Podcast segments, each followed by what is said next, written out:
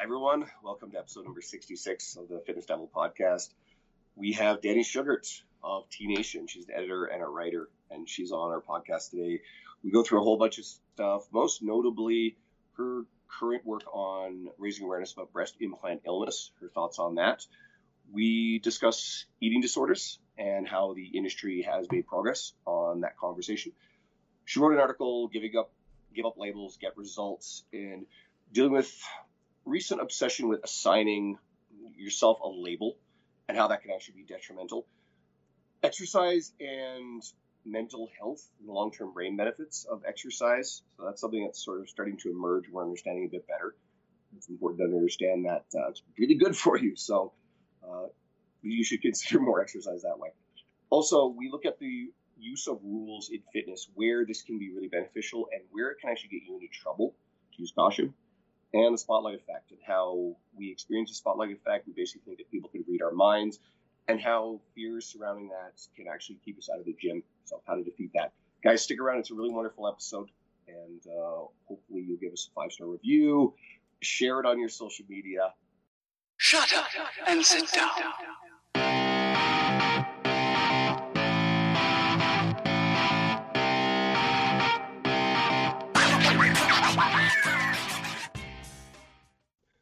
Hey everyone, welcome to our newest episode of the Fitness Devil podcast, and I'll jump right to it. I feel like I have actually said this a lot lately on the podcast.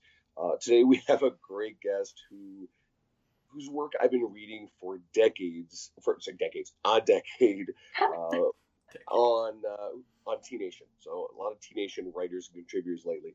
We've had Lee Boyce recently, Charles Staley. Dean Cyberset is a fixture on our podcast. We always try to sneak his name in at some point, sort of a running joke. Eric Bach, Bret Contreras, Nick Tumminello is scheduled to be recorded next week, and there's a whole bunch more than that. So, but today it's a real pleasure to actually have on here longtime writer and editor Dani Shugart on the podcast. And as I said, Dani's a writer, editor for tnation.com, a lifetime natural lifter, digital marketer for Spike Energy. Dani, it's a real pleasure to have. Thanks so much. You cut out just a little bit there. I was going to say, you did cut out. Perfect. We got out of the way. Yeah. Well, hopefully my connection's okay, guys. So just like you said, warn me. We're good. Leonard, chops up. Good. All right. So let's actually go right into this. And so, Dani, you've actually been, I would say, like totally out of the warpath about this one lately on your social media and your articles. And it's about breast implant illness. So Can you actually explain what it is? Why this has become a crusade for you, and let's actually talk about why breast implants have been such a ubiquitous thing within the fitness industry culture. Sure. So what it is I think breast implant illness is a little bit of a misnomer because it's more of a reaction. Like if your body reacts negatively to anything foreign inside that's been placed inside of it, then you're going to see that reaction manifest in a bunch of different ways. One of the ways that breast implants impact certain females, I'm not saying all females, certain females, is it lowers their immunity. So if you lower your immunity, you're going to be susceptible to all sorts of illnesses and ailments, including autoimmune problems. So your body's going to start attacking itself, and you're going to feel, you could get a ton of different, Hashimoto's, you could get Sjogren's disease, you could get fibromyalgia. There's a ton of different ways that breast implant illness can manifest, but it's mostly a reaction, not an illness. So that's what it was. So you were asking what it was, and then your second part was why I'm kind of on a warpath. Yeah. Yeah. Well, that matters. So I there's no way that I would ever say to someone, you shouldn't do to your body whatever you want to do. I don't care what you want to do with your body. Do whatever you want. But I just want the industry, the plastic surgery industry, to be honest with us about what all of the risks are. Because when I went in to get my breast implants, that was swept under the rug. nobody told me you're going to be more at risk for all these other symptoms, all these other problems. It's going to ruin your fitness. It's going to make you hurt. It's going to put you in agonizing pain. You're going to consider suicide later on down the road. You're going to be fucked up.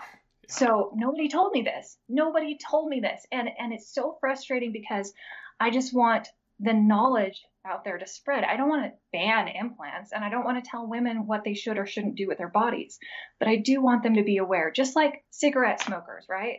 They know the risks. They know all of the risks. That's never swept under the rug. The risks are right there on the package. So when they smoke cigarettes, they do so with full knowledge that they could get lung cancer, they could get throat cancer, they could get any other problem, and they know it. Like, they're making an informed decision. But when I was considering implants, it wasn't like a flippant decision. I had researched. I was looking for reasons not to do it. Since those reasons didn't come up, all of the problems were rare and preventable.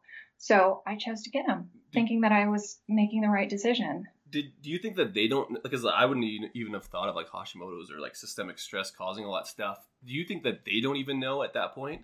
Because like, I've never heard of that, but like, that makes sense. Like, that's logical when you break it down. There's a history. That's a great question, because there is a history of silicone causing these problems, and it's been happening since the 60s. Yeah.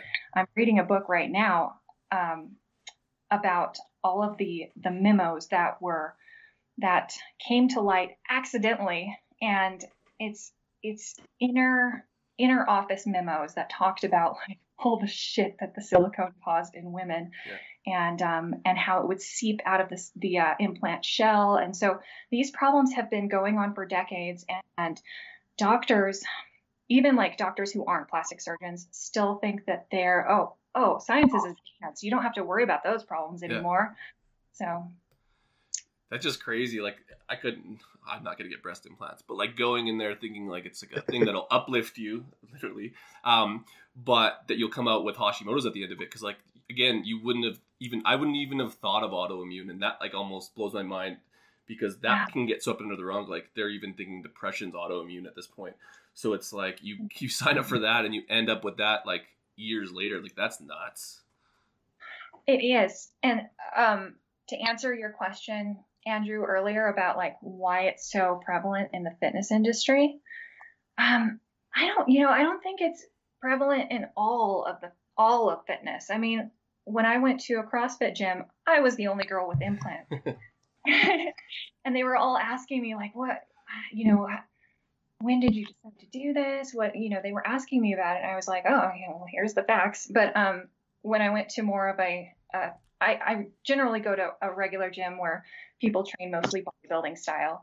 And so in a bodybuilding style gym, like, it's rare to see a woman without implants, right? So the reason why I think it's prevalent is there are two reasons for it, actually. I think that women who get themselves in shape, a lot of times they end up losing a lot of body fat, right? So one of the locations where they lose body fat is their chests. And so then they just end up having smaller chests, and sometimes they have sagging that comes with that. So they want to make themselves feel better by, getting implants. And I see nothing wrong with that.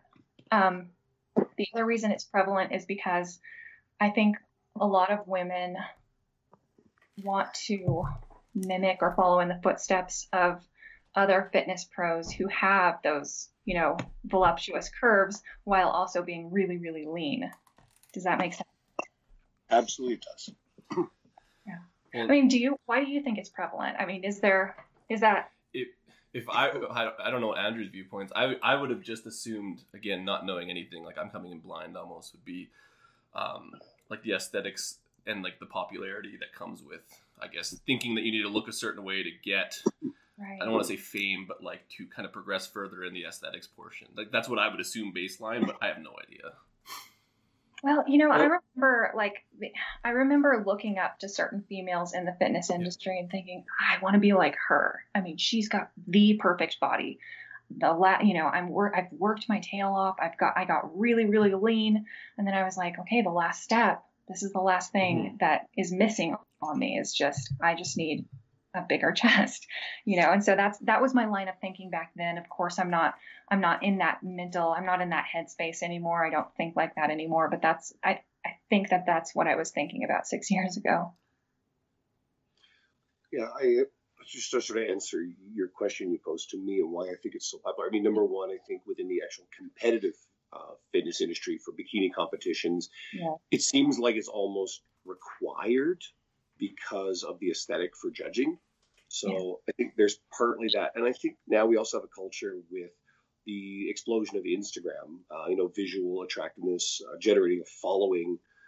And I think that, some women feel pressure to go in that direction. Right. And I think it's a lot of people's eyes. It's any kind of posting and become more. Oh, I'm so sorry. You froze and I couldn't hear you on a really important part.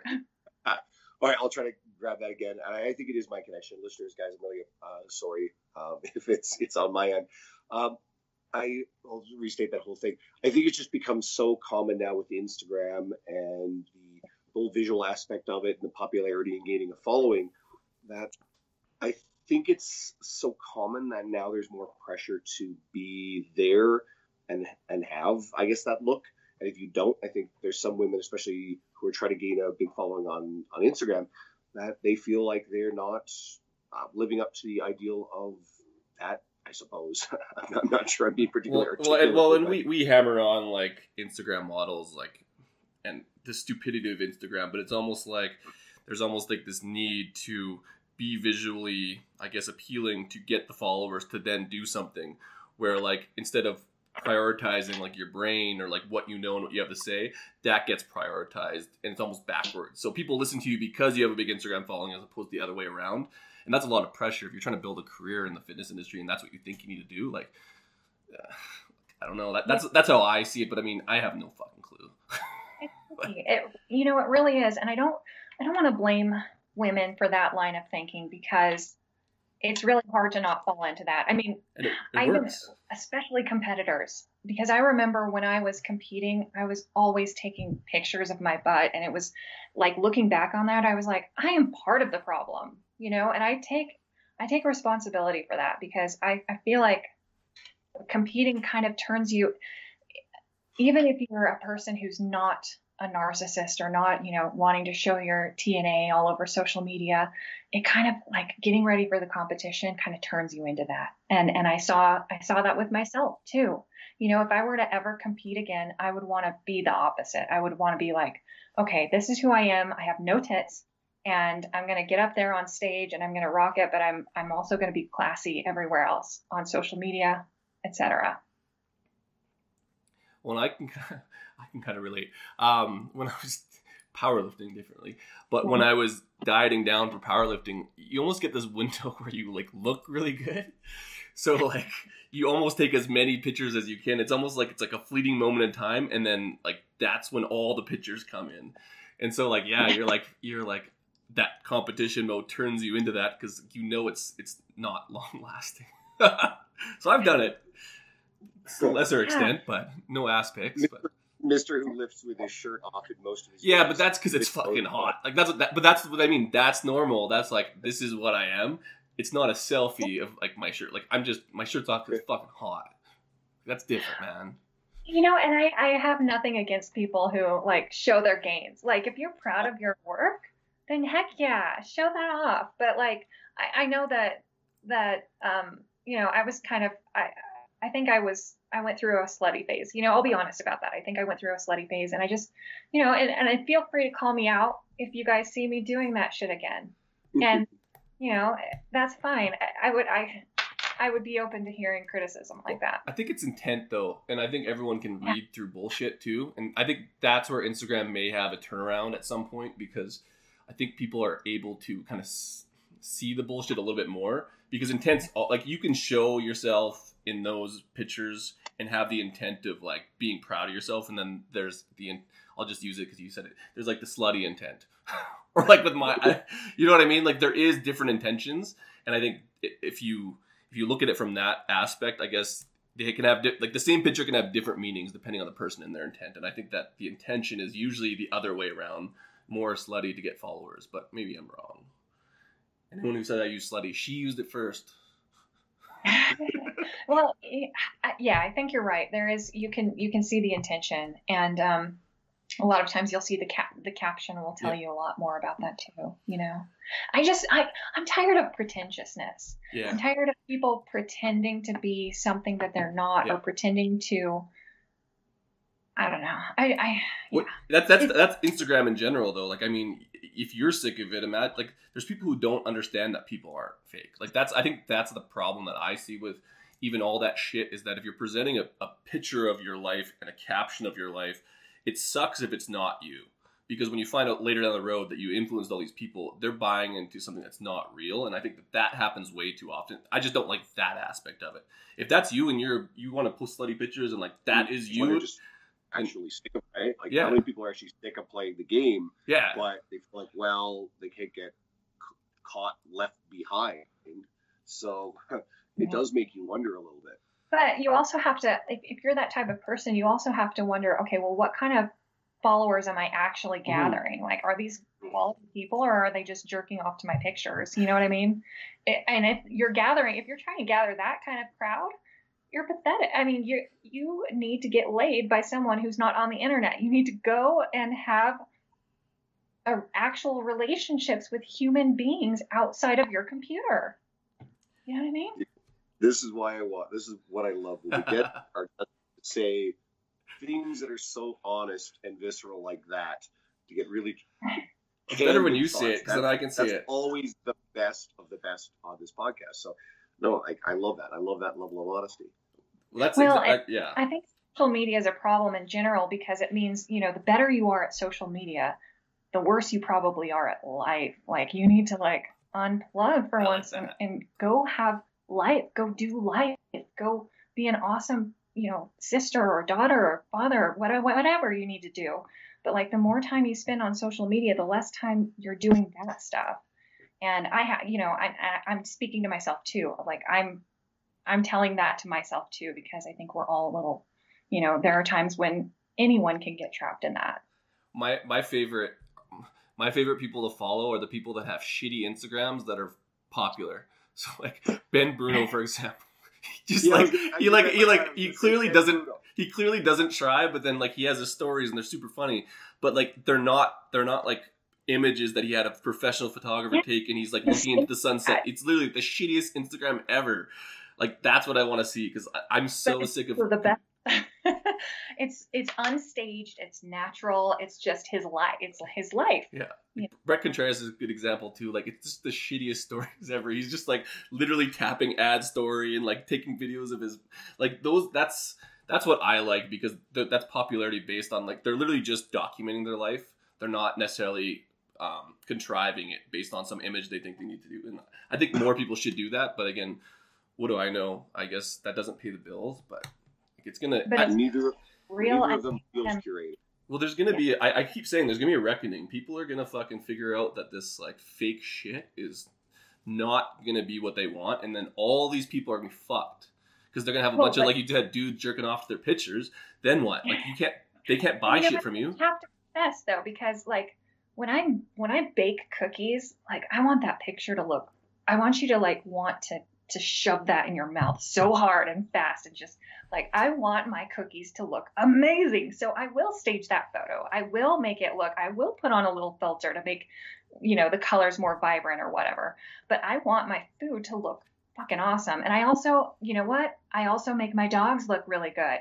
I also stage them, because I want people to see that my dogs are awesome. And sometimes photos don't do reality justice. Like, you can't tell how adorable my dogs are because of a picture. So I will enhance that picture sometimes to make it, to like bring out the colors, or, you know, whatever. But that's different though. Like, that's maybe that's like where I should make a rule book, because I'm the authority on it.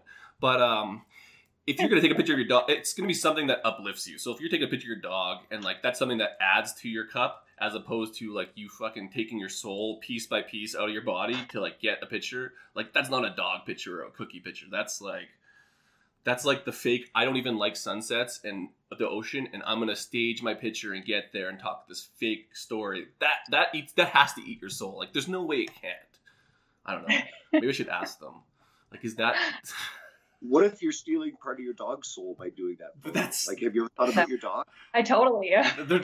If their tail's wagging, they're good. That's my rule. Like, I should write a rule book, Andrew. If you're posting your dog and their tails aren't wagging, like, then they're not happy. Then you are taking a little bit of their soul. Oh, no, sure. I'm guilty.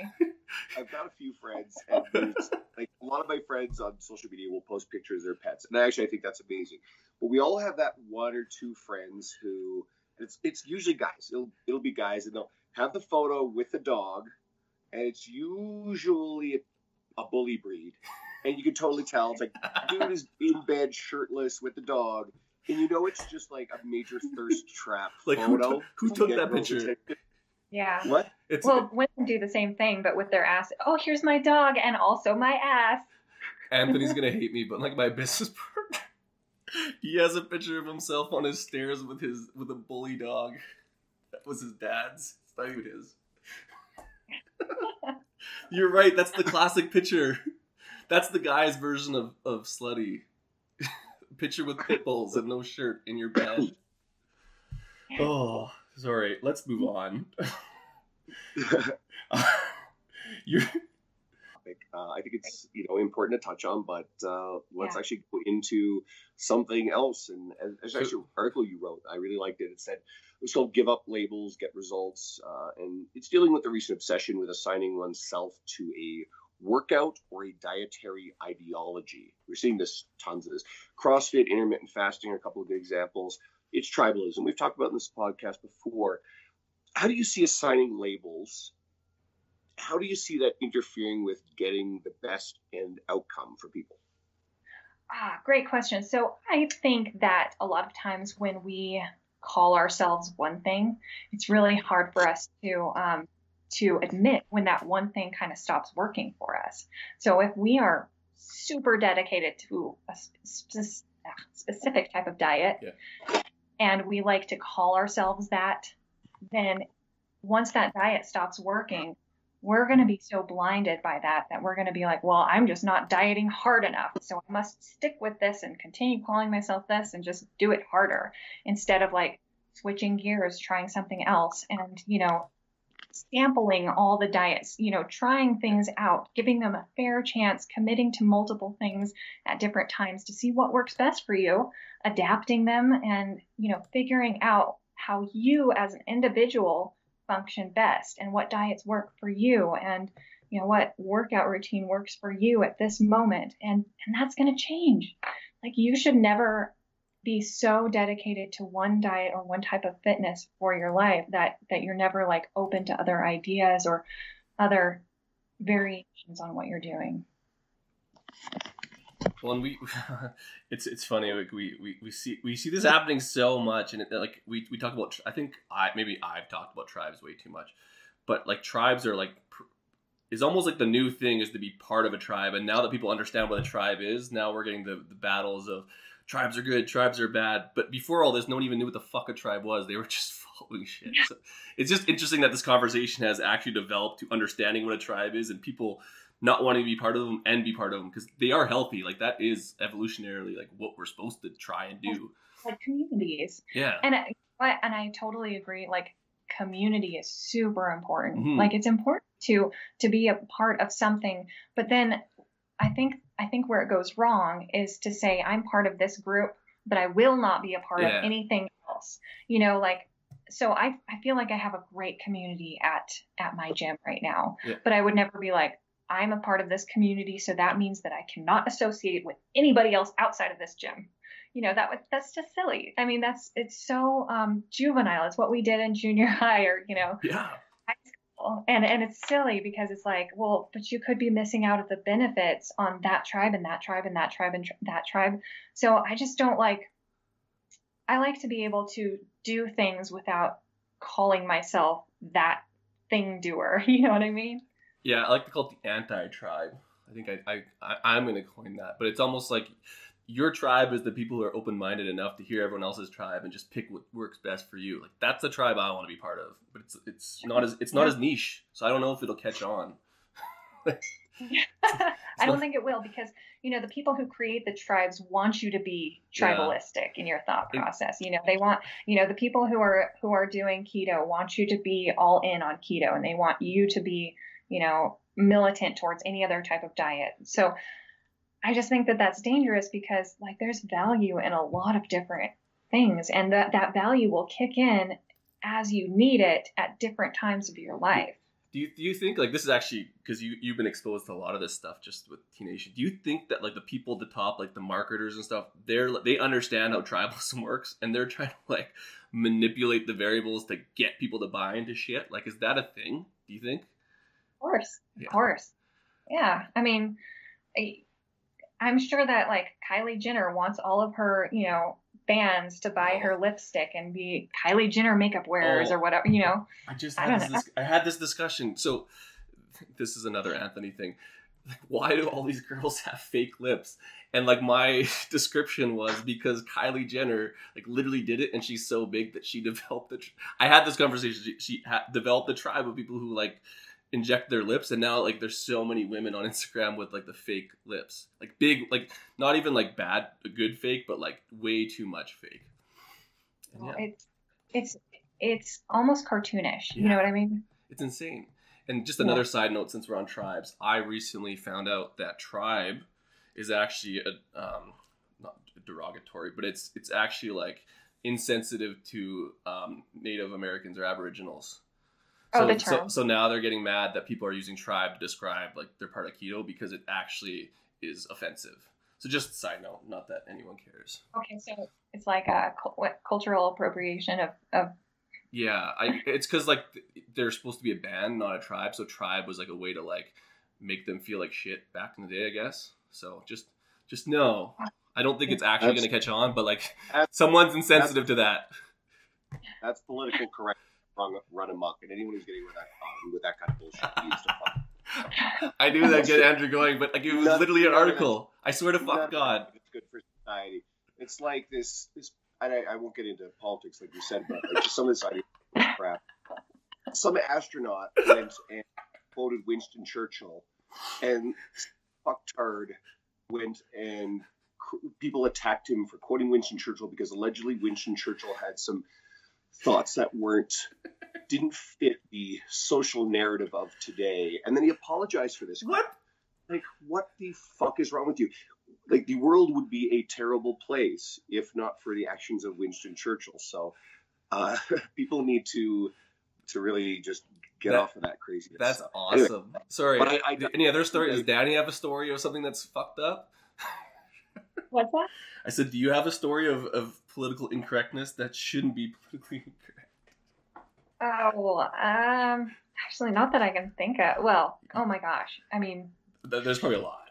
Just, I feel like there are too many that we see, and I'm, you know, just to be a positive, happy person in life, I try to kind of blind myself to that stuff. I'm like, okay, everything eventually is going to be offensive. Yeah. So you can either pay attention to all that, or you can just be like, fuck it, I'm going to be offensive. If you're offended by what I say and do, then I'm going to be offended. So go for it. I think that's at a certain point, you start trying to be offensive, because you're just so tired of everyone's feelings getting hurt. So you're like, okay, if you think that I'm offensive, see what you think of this. Yeah, I agree. I think that, like, that's kind of, like, the way we try to go about this podcast is, like, I'm sure we've offended some people, but, like, we're literally the least offensive people. If I'm saying something offensive, like, you'll know, because I won't laugh at the end. But I get the whole thing. But, like, sometimes it's like South Park.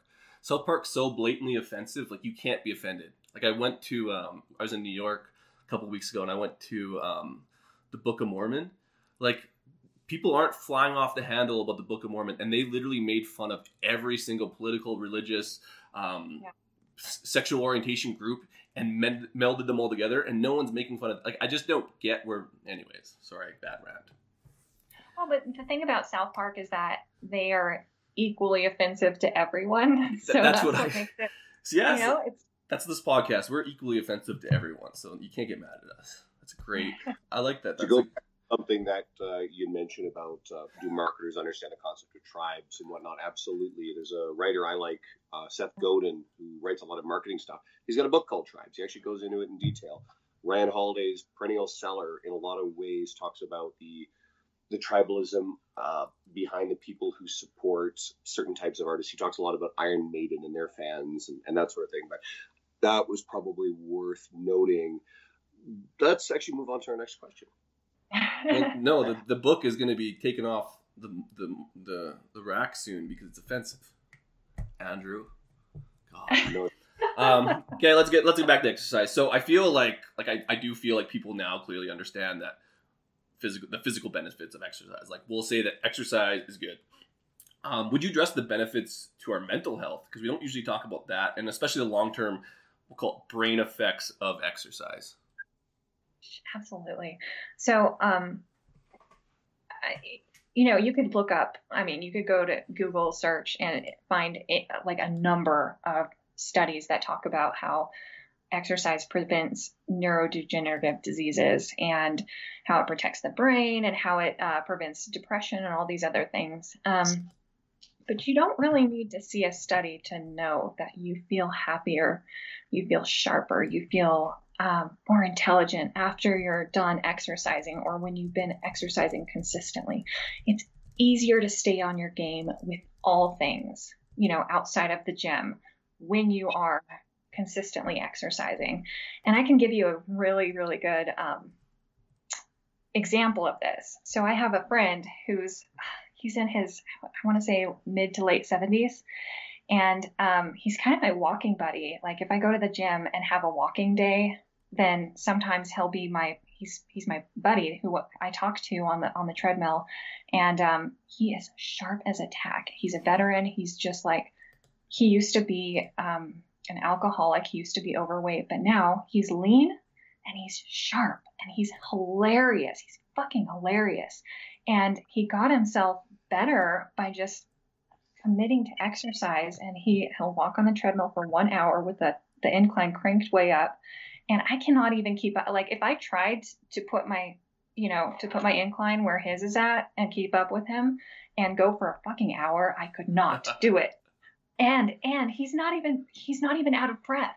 He's telling me jokes and we're talking the whole time. And this man is just like, I how are you in your 70s? And he's happy. And he's like, and that's, so I just want to be like Ted when I'm in my 70s. I want to be that awesome. And I think that exercise is the key to getting there. Well, they were like, we talked about with Staley, but like how strength training is like the biggest benefit of it as you become older is like to get up off the ground, like evolutionarily, like if you fall at that age, you're probably dead. So like just being physically active is kind of that way to tell your body, like I'm still able to do shit that I need to do to live.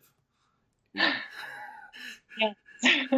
That's a good way to put it. I don't know. Like that's how I look at it. I know that's super fucked up, but like, yeah, like walking is like, that's that whole thing where it's cliche in the sense that people always recommend, you need to get your 8,000 steps a day to like lose weight, blah, blah, blah, blah, blah. But it's more just, you need to tell your body to do stuff it's meant to do. And exercise tends to check off a lot of the boxes most of the time. Well, and he's not even done after walking. After walking, yeah. He gets off the treadmill and then he goes and lifts weights. Maybe it was Charles Staley. Does he go lift weights after too? Like, is he strong? Like, does he go deadlift like 300 pounds? That'd be nuts. Oh, Ted? Yeah. No, he tinkers around with machines and stuff, but still, it's impressive.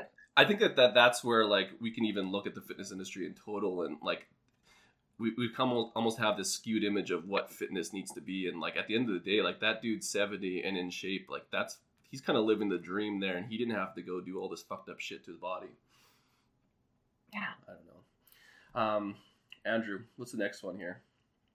I guess I'm a little quiet. I'm just like Dean is going off today. Sorry, I'm trying not to. I'm gonna be good today. Actually, Danny's had more rants than me and you combined today, so this is perfect. I think maybe I'm just used to, like, each podcast is different, and we usually have a lot of banter back and forth. Never mind. I was going to say something about one podcast. I'm not even going there. But on our last podcast, Bret Brett will just talk, and like there's just no getting any words in. But actually, it was kind of perfect. We just let him go. So I mean, I don't think we really said. It was perfect because it was one of those mornings where like I didn't want to do the podcast, but there's just a lot going on. I think I was leaving the next day to travel, and he like literally talked the whole time, and it was perfect. Cause I just got to listen to Brett and his brain and his conversation he had with himself, and it was like the smartest conversation ever between one person. Like he was like answering and asking himself questions and like going off on research. It was like literally the best. And he was excited. He was like a little kid. And, you know, Danny, I'm pretty sure you probably know Brett fairly well and just how excited he gets when he gets talking about the things he's passionate about. So, and yeah, everybody listening here, like that was literally our podcast episode from last week. So you can go check that one out if you're interested. The next thing I was going to ask you about is you've touched on the use of rules in fitness and nutrition on your social media. And I guess I was going to ask, how can setting rules help people and where can they go dangerously wrong? Well, I'm not against rules. I'm not anti-rule or anything like that. But I do think that a lot of rules that people set in the fitness industry, or a lot of guidelines people give, are they're kind of arbitrary, right? I mean, it could be something that you found that works for yourself, and then you're like telling other people, well, this is a rule that everyone should have. Well, you know, that's understandable, but like some people thrive with different boundaries, you know what I mean? And they don't need to have other people set rules for them, or maybe they can try out those rules. I mean, like, was it Arnold Schwarzenegger who said, learn the rules so that you can break them intelligently?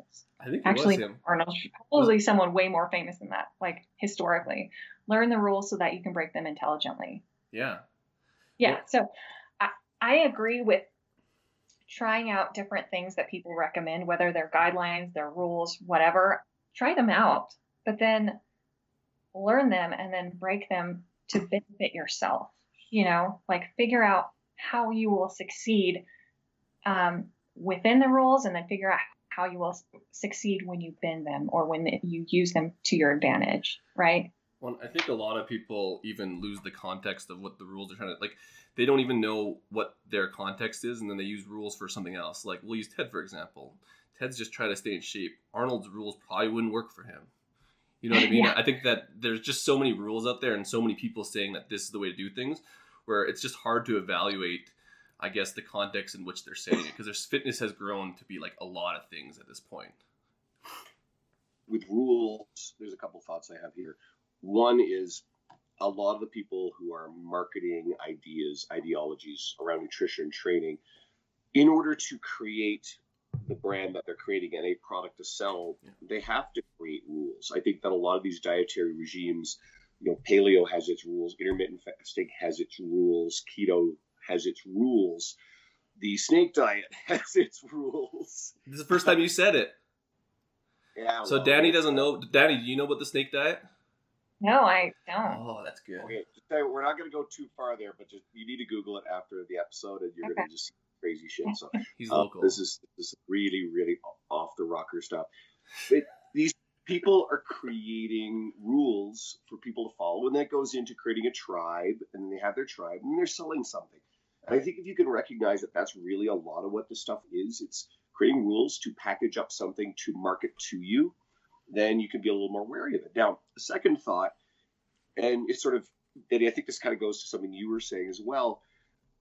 Some people, rules are going to work very well. Some people won't do well with rules. A lot of it actually has to do with your personality type. So if you're familiar with, I forget how to explain this, but there are 5 sort of dimensions to personality.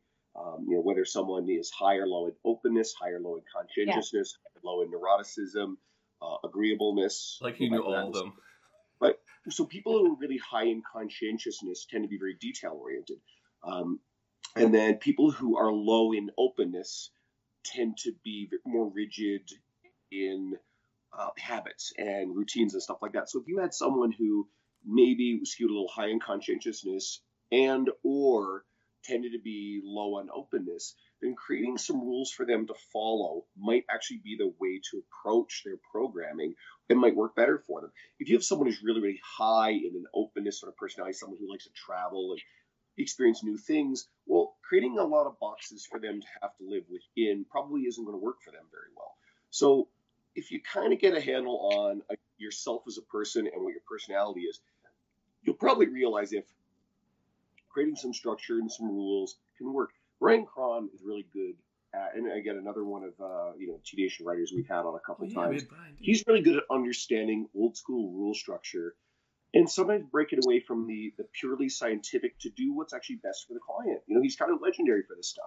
I've seen him present on this, and I remember someone else in the audience I was sitting nearby. They were like, "Fuck you, Brian." What's that? So they're probably like, "Fuck you, Brian. You're an idiot." Well, no, not that at all. They were just crying a little bit about the fact that Brian was talking about, sometimes it's okay to use rules like telling someone, all right, don't eat after 9 p.m. because we're so fixated on the idea of breaking this notion that, eating after 9 p.m. is perfectly fine. It doesn't make you fat. But guess what? We talked about this recently, too. If you have someone who the only food that they go for is complete and utter garbage after 9 p.m., then yes, eating late is bad for them. And maybe they actually have to have a window where they say, no, I don't eat after that time. As long as you understand why and you just don't reinforce the pseudoscientific bullshit. So I think rules can be perfectly fine as long as they're not completely out of control. And I think for some people, they just don't work at all. So it's just finding what person. I like the idea of structure. Mm-hmm. Like whenever you have a diet, it forces people into structure. And if it's usually people who are outside of fitness, who aren't used to that, aren't used to eating a certain way. They have no structure to how they eat. And so they need those rules. They need to have some type of structure to their day so that they can figure out, okay, well, maybe eating M&Ms throughout the entire fucking day is not super helpful to my physique. But I agree. There's a time and place for rules. But I think the reason why sometimes it makes people bristle is because it's people like the idea of guidelines instead. So I'm going to follow these guidelines. And if I screw up, then it's not like I broke a rule. You know what I mean? It sounds less harsh. And so I think it's kind of about semantics sometimes. And that's why, personally, I try to use guidelines, the term guidelines instead of rules, because I don't want people to feel bad about themselves. Although I love thinking of myself as a rule breaker sometimes, like I don't see why that would be a stigma, but, well, it's because you're able to look at the rule and break it and feel good about it, as opposed to when you break it, feel bad about it. And that's where, like, guidelines tend to have a language that will make people not feel bad about shit if they do not follow it. So that's just a language thing for you. You're just going to break it because it feels good. So about the idea of rules, and this is, I don't think that this is necessarily about diet, but it's just about rules in general. I was just reading this book. Awesome book. It's called Barking Up the Wrong Tree. Have you heard of it? Eric Barker. Yeah. My friend Mike Howard referred that book to me. And do you actually know who Mike is? No, huh? He's a great fitness professional out of Vancouver, a lot of nutrition. I will talk about him later, but he's really, really great follow. Someone would actually be a great writer for T Nation. But go on. Awesome book. So there's this one part of the book where it talks about people who in high school and college followed all the rules, got straight A's, did all this stuff, they tend to be the people, they tend to not be the most successful outside of school because they're so good at following rules. They're so good at,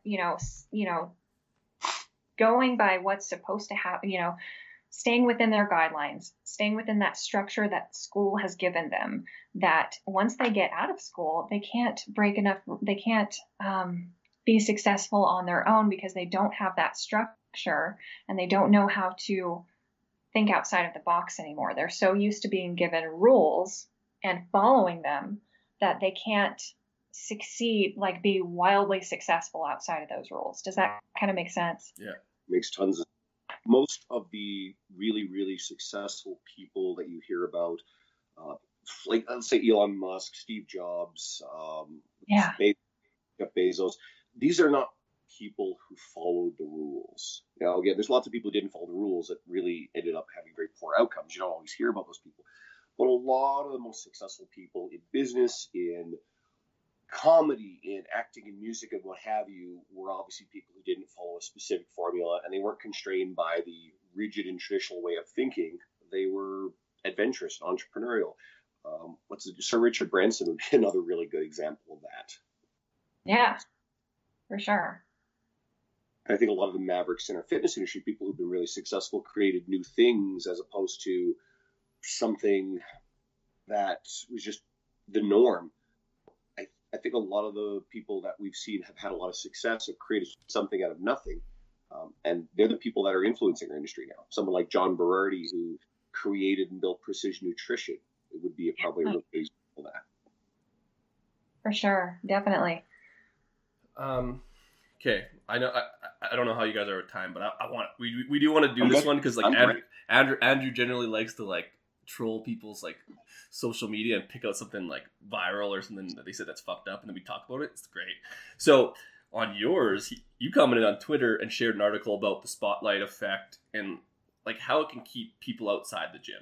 Would you explain what the spotlight effect is and how it impacts our fitness? Because I think this is something we haven't talked about yet, and it's kind of cool to hit on this. Okay, so basically what the spotlight effect is when you think that anywhere you go, all eyes are on you. And so it can create a lot of insecurity when you think that everyone is paying attention to you, and they're marking down every flaw and everything you do wrong, and they notice every misstep that you take. That's the spotlight effect. You think that everyone is putting a spotlight on you, and it's obviously, it's totally not true. And so the reason why I think that that's why a lot of people don't go to the gym is because they have this fear that everyone is noticing everything that they do or the way they look or how they're, they're so afraid of how they're perceived that they're afraid of even going there. And I think that's a big problem, because the gym, I mean, even thinking about my own dad, he doesn't like to go to the gym, he says, because it's full of testosterone. Isn't that ironic? I work for testosterone. My own dad won't go to the gym because it's full of testosterone. So I think that that's kind of maybe his excuse, because I just think that maybe he thinks that other people are thinking things about him, and that's just not, everyone is focused on themselves. You know what I mean? Everyone has a task to do, and they're worried about themselves getting their own workout in. So what's your thoughts on combating this? So we do have trainers that listen to this, and even this problem popped up in our Stronger You fitness group. This idea of everyone's watching, so I don't want to do this exercise because they might be looking, or I'm too weak, or I'm too big, or I'm too thin, whatever. How would you recommend that people deal with these things as they pop up with their clients or with their friends and family? Because it's something that if you have a good answer, you can kind of push them along the way, and I think you might have a better insight on this. Well, I mean, what's the worst that can happen? If you look silly for a few minutes, but then you get a long-term benefit out of it, then so what? So what if people think you look ridiculous? And I do a ton of exercises that probably look ridiculous to people who aren't used to seeing them. I remember before hip thrusts became popular, tons of people would come up to me and be like, does that work your biceps? And I'm like, I would not be doing this to my body and looking this ridiculous if I could just do some curls with my body, if I could just do some 21s. But so it's yes, I'm going to make, and back then it was yes, I know, I realize that I'm making myself look like a fool, but that's because these people have not caught up on what, works inside of the gym. They just don't know what the cutting edge exercises are right now. So, and I don't blame them. But it's at the same time, I'm not going to pretend to be, less silly. I'm just going to do the silly looking things so that I can get that long-term benefit. Well, and I really don't think this is, maybe I'm wrong, but I don't think anyone gives a shit about anyone at the gym. Maybe there's some crowds, but I'm busy trying to get shit done. Maybe that's just me, but are there actually lots of people who go and sit there and judge everyone? That seems like a fucking waste of time. Yeah. Yeah. Well, and I don't know. When I go to the gym, I know that people say you need to avoid the talkers, but I have built a community at my gym, and I will I will make eye contact and at least say, hey, how's it going? So, the last thing I want to do is point out, where someone's making a mistake, because so fucking what? That's going to be a person who I'm going to go to the gym for so that I can say hi to them the next day. I want my gym to be filled with people who I consider family. So, I don't know. I just try to be super positive around people. Even if they're new beginners, I like to talk to people. I like to engage them sometimes. I mean, I'll let them do their workout. I'm not that kind of person. But well, Andrew might have a pretty good insight because, like, you've been part of a corporate gym, like a huge chain, which would be a different environment than where you're at right now. Because Andrew's at this place called Evolve, but it's essentially a performance gym with a lot of trainers there and a lot of different kind of groups. What do you kind of notice there, Andrew? Like, is there a difference between, like, those type of environments? It totally is. So one of the ways that I sell people on the idea of Evolve, well, number one, there's no mirrors in there, which is kind of interesting. But I hate that.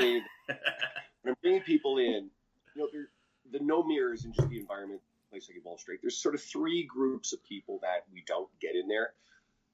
Types of people that work in a commercial gym for a long time who tend to create a lot of the problems. There's always this cluster of creepy old men, dirty old men. We had a group of them at the old gym. They would catcall the girls. One guy grabbed one of the female trainers' hair and tugged on it, and then when she came forward with a complaint, one of his friends, because these guys are real fuckers. I was trying to get rid of these guys for years. These guys are garbage. One of the guys snuck up behind her, put his hands on her ribs from behind and rubbed it up and down, just to go, and then was like, "Oh, was that too much?" Just to be predatory and intimidate her because the management buried the complaint and wouldn't get rid of these guys because they've been around for so long. And I was really fighting with these guys. These same guys, funny, you're talking about hip thrusting. I was training a couple clients of mine there, a longtime client's daughters, and they were like 16 and 18 at the time. And I'm having them do certain exercises. These guys are leering at them. So these sort of assholes, we don't get those guys in our gym anymore. Two, you don't get the large packs of young guys who hang around together and can kind of be intimidating to the soccer moms and everybody else who are kind of loud and boisterous. And then we also don't get a lot of my friends, they're into men's physique, or there's bikini girls or bodybuilders. And actually mostly really, really awesome. But you don't also get packs of those guys either. And unfortunately, just their presence can be a little bit intimidating to, you know, your average. Do you think that they give a shit? Like no, they don't really give a shit at all. Like all those groups. No. Well, the creepy old men give a shit. And then the packs of boisterous young guys, they can be kind of a nuisance because they can be looking around and laughing at whatever. Okay, so it is a problem. Like, so if someone walks in the gym, like those two particular groups can actually be giant pains in the asses in gyms. Yeah. You have to really holding their respect can really work and calm down their shit. The bodybuilders are fine; they're actually usually really, really good. So there's a tactic that I use. I used to use it at the old gym, and I use it all the time now.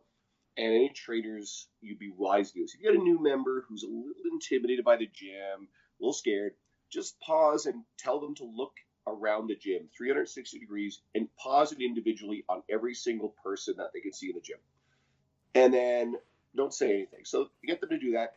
And then when they come back and I ask them, was anybody looking back at you? And I've yet to actually have someone turn around and say, yeah, like there were people looking back at me. And that exercise just makes people realize, wait a second, no one's fucking looking at me or cares what I'm doing. Yeah. And it works. And it usually calms people right down. I should use that one because in my head, like my thing would be like prison rules. Like you walk in, you find the bench or the deadlift, load up as much weight and just like smash it and then walk out. It'd be like the equivalent of like knocking out the toughest motherfucker. Like that would be my advice, which would be bad advice is what you're saying. Sorry. I was just thinking about that. Well, when you bench 440 in competition, I don't think anybody's looking at you. To go back to that, like that actually goes back to Instagram. It's that whole idea of you just need to put a highlight reel and then people follow you. Anyways, what I was getting at is that's actually amazing. I like that. I'm gonna steal that one if you don't mind, because I think I do get that question a lot. Like I don't want to do this because this will be looking. These people will be looking, and I said the same thing Dani says. Like you know what? They're really not. But like that's actually probably works. Because no one actually is looking at them. If you actually look around the gym, I could see that, like, maybe one person, if that. Well, and, you know, I feel like it's important to communicate with people so that they don't, like, so that they're never going to, like, glare at you and hate on, like, yeah. You know, when there are women in the gym, and I know that sometimes women are competitive with one another, if I see one who's lifting a significant amount of weight, I'm going to go up to her and I'm going to talk to her. I'm going to be like, that is crazy what you just did. Oh my God. And so that's how I've made so many friends at my gym, is like telling them when they did something awesome and telling them how much I admire that. And like, you know, asking for, hey, can you teach me what you were doing just then? Because I could use that. Like, I know that you know more than I do on this thing. So teach me how you do that. Well, and that goes into like, even I was joking about the weight thing, but if you go and work hard and like you're doing something that like you have like a program and like you kind of have a good understanding of what you're doing, people do respect that. So they might be looking, but they might be looking like, damn, that person's like doing shit that looks good, and they'll ask you questions. Like, I think we don't have enough of that. Sure, right. If you make effort to take opportunities to actually interact with people, a lot of good things are going to come from that. I don't know if I've ever said this on air. I've said this a number of times on social media. Almost every good thing that's ever happened to me has come from the decision to start working out very, very seriously 16 years ago. Before that, I played a lot of sports and dabbled in the gym. But I think about almost all of my good friends in my life are people I've actually met through the gym environment, if that makes sense. People I spend my time with, my friends who I have all my holidays with, you know, they're friends of mine that I met through the gym. Like, there's just so much good that's come of it. And if you've got someone who is still on the fence about enlisting this and on the fence about even stepping foot into a gym, it's not just a place you shouldn't feel intimidated by, but it's actually a really great environment to make friends and meet new people and have a really positive social experience if you value that. Absolutely. Yeah. It goes back to tribes. We're just keep circling around. You found your tribe in the gym, Andrew. That's your tribe. Just gym people. Well, see, I'm not really a tribal person. Yeah, you are. You just said it. So I mentioned all these personality spectrum things, and we're talking about Steve Jobs and whatever earlier.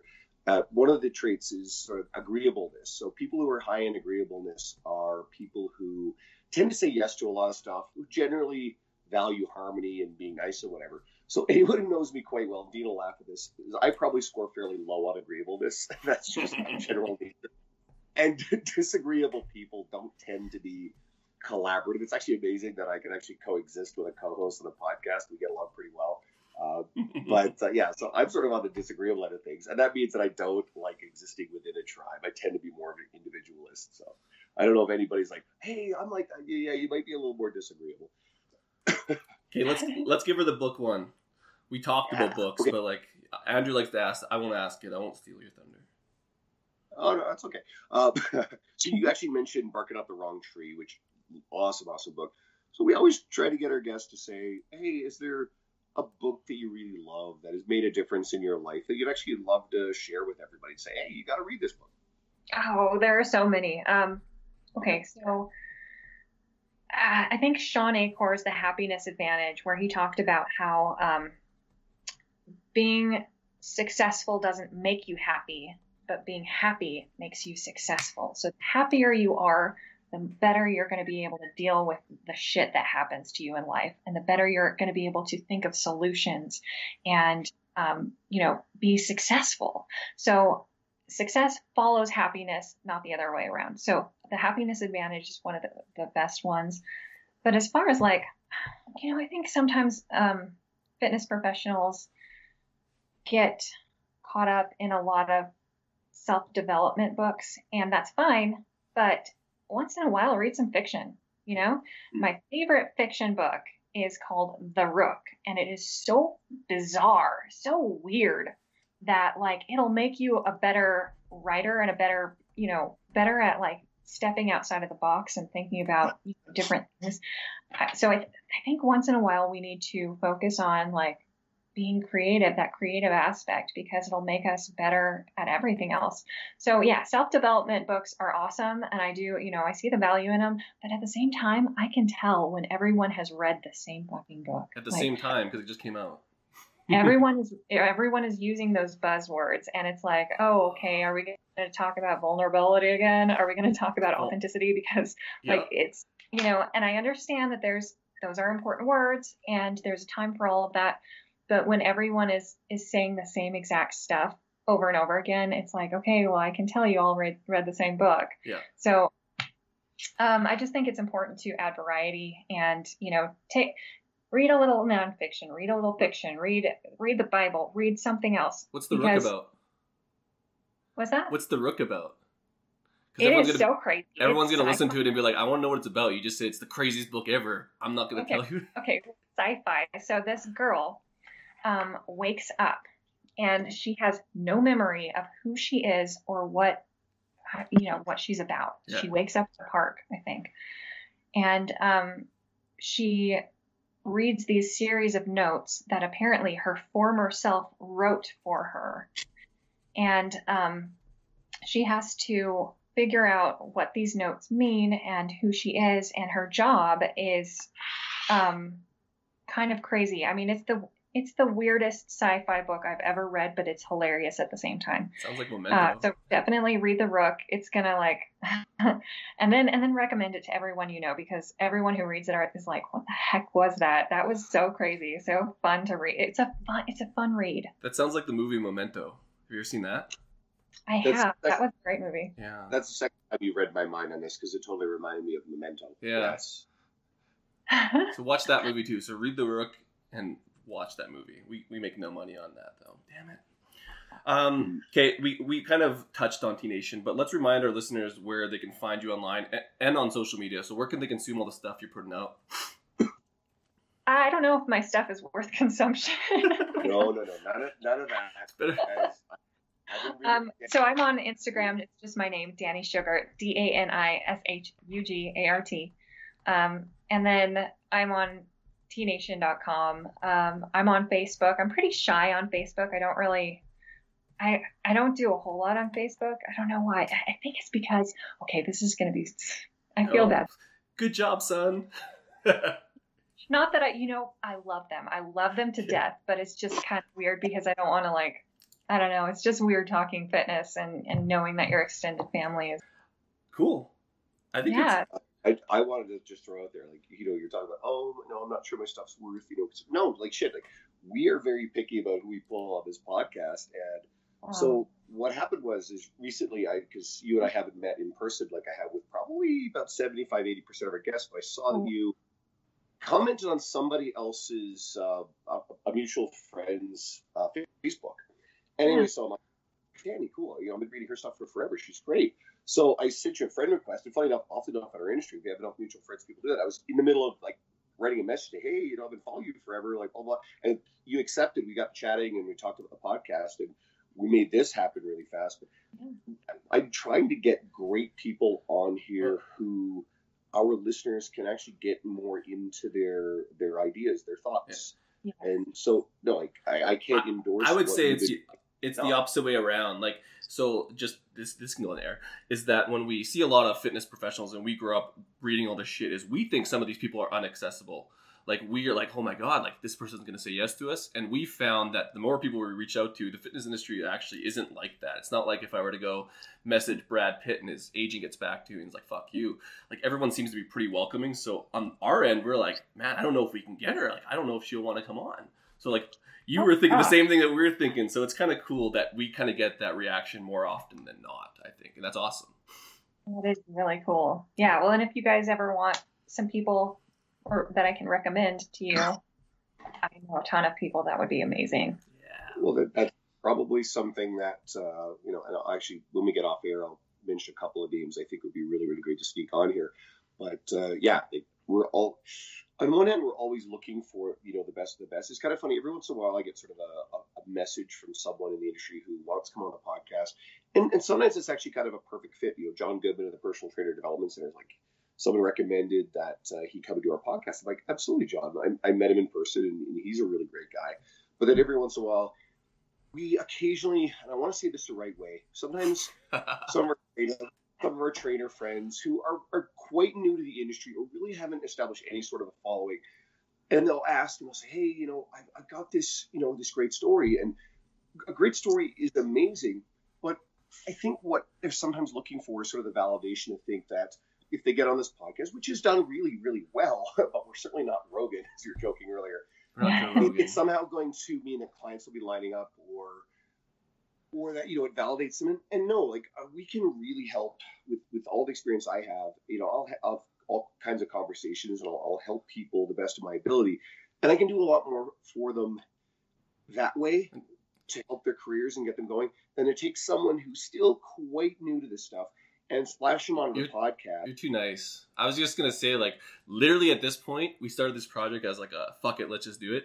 We have like an hour a week where we get to like talk to people, and it becomes a project where we just want to talk to cool people. It's not that our friends aren't cool. It's just that like literally it's just self-fulfillment at this point. We just want to talk to all the cool people. So you fit the list of cool, you know? Yeah. I just try to be like nice and political. It's just like it's self-serving at this point. We just like talking to people. Well, thank you so much, because I feel 100% uncool these days. You're the coolest. Now, you're even more cool now after meeting you, so that's good. You fit the bill. Like you exceeded expectations. Oh. I like to keep people's expectations nice and low. Actually, Dee does this all the time, because like I'd say about 80% of her guests, before they come on the podcast, he probably doesn't actually know who they are. I knew who Danny was. I read T Nation. Don't tell them who I didn't know. I'm just like, I was a teacher before this. Like, I just powerlifted and lifted weights. Like, I was so out of the industry, which is good. Like, I like coming in with like a clean slate, because then I could just ask questions. Well, can I ask you what did you teach? Initially I was in elementary. I was trained in phys ed, but I taught my biggest position was I coordinated a program for it was cadets, but it was essentially EMS, police, and fire. It was like a career course. So it was like the sickest job ever. And then big contract issue. Cool. Yeah, I taught kindergarten at one point. Believe it. I taught kindergarten at one point. It was like Arnold. My mom's a kindergarten teacher, or she was a kindergarten teacher for about 20 to 30 years. It's the worst. She loved it. My mom was a teacher, recently retired as well. So I always have a lot of respect for teachers and what they do, because I watch, my mom, who is just there's no person in the world who is more patient than my mother. So I do actually have more patience than people realize. I think I get that from my mom, but it balances out my dad, who's a little bit more. Teaching is great. I just think that the fitness industry is a teaching job that people pay you for, and they want to do it. That's how I approached it. It's just I get to teach what I want, as opposed to getting stuck teaching something I don't. Yeah. Well, I'll sort of clue it up by saying this. So, Dani, you're probably going to have some people who are listening to us for the first time ever, and that found us through you. So, to those people, I'll say, we've mentioned a few of our previous guests who are T Nation writers. And if some of those interest you, go check that out. Our last week's episode with Bret Contreras was unbelievable. Stick around next week. We'll have Nick Tumminello, and there's plenty more. And for our listeners who've been listening to us for a long time, who may just be discovering Dani, again, go check out her stuff. Go check out goodgirlfitness.com online. Don't check that out. It's old. Don't check that out. No, it's really, really good. So stop. And of course your social media. And check out what she's got to say, too, because there's a lot of really great work there. One of the things I always like to say about T Nation, I don't know. I've said this on the air before, because we exist in an industry where sometimes some of the professionals, they can actually be a little critical of T Nation. They feel like the memes can be a little offensive, like we alluded to earlier, or they feel like that the T Nation doesn't cater to a certain audience, and maybe it's geared a bit more to the big lifter, the bros, or whatever. And here's my thoughts on this. I've been reading T Nation. I learned more from T Nation as a single resource than anything else in my training career. Oh. There is great information. You know what? There is also, like anywhere else, there's some stuff that I don't agree with and that may not necessarily be as strongly scientifically backed. So I think reading T Nation is an amazing exercise in being able to filter between, really, really, really great content and then maybe some of the stuff that just doesn't apply to you. So I found it a really great exercise, and it's where a lot of my... That's where I started out as like a young kid. With the internet was there's no YouTube. Follow the people who have been longtime prolific T Nation writers, and I've had the good fortune of actually meeting a lot of them in person and becoming friends with them, and we've had them on the podcast. So there's a lot of good there. And quite frankly, if you're offended by a T Nation meme, you can fuck off. Sorry. Well, can I express that, because you made such a good point, but I totally want to jump in there and absolutely. Because it's a great point, because listen, there are so many contributors who write for T Nation that, like, even the editors don't agree with everything. Like, I certainly don't. There and sometimes, it's just, it would be impossible for you to agree with every single perspective that's on tnation.com. So I don't even agree with myself from 3 or 4 years ago. Like my knowledge as it grows, I realize, oh shit, I was wrong about that. And what the heck was I saying? Because I don't even agree with that anymore. But you have to be able to think, okay, well, that person who has that opinion, has that perspective, that's just a snapshot of what they think on that topic at that time. That's not their lifetime manifesto. So don't form opinions of people just because of one article or one perspective that they wrote that one time, because it may not even be accurate today, or, you know, it doesn't reveal the full depth of their character or who they are in life. You know, it's not everything they believe in. It's just one thing that they think, and it may not be what they think forever. You know what I mean? And as far as the memes, like, oh my gosh, I know Memes are just there to get a reaction and to get people to interact with each other, and whether or not that's friendly or, you know, just it creates discussion. And so that's kind of how I see them. If you don't have to agree with every single meme out there, I certainly don't, but it's interesting to read the discussions underneath them, right? I mean, everyone has their own opinion of everything. And so I think it's kind of fun when people get upset over memes, because it's like, you did exactly what we wanted you to. You know what I mean? Yeah, I read this recently, and this makes so much sense.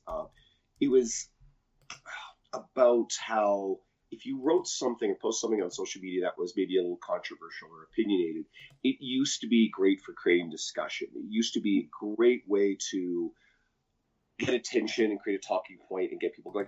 And now it feels like everything just offends people, and everything needs to be filtered through political correctness. And then there's just this crying fit if you are exposed to something you don't agree with. And I find that there's some people who just want it all taken down. They don't want to be exposed to things they disagree with. Yeah. That's not everybody, but there's more than enough of it online. And it's sort of sad to see that society has changed that way, and that prevailing attitude now is just, that offends me. You know, I don't want to see that. That shouldn't be allowed. That's kind of scary when I think about it.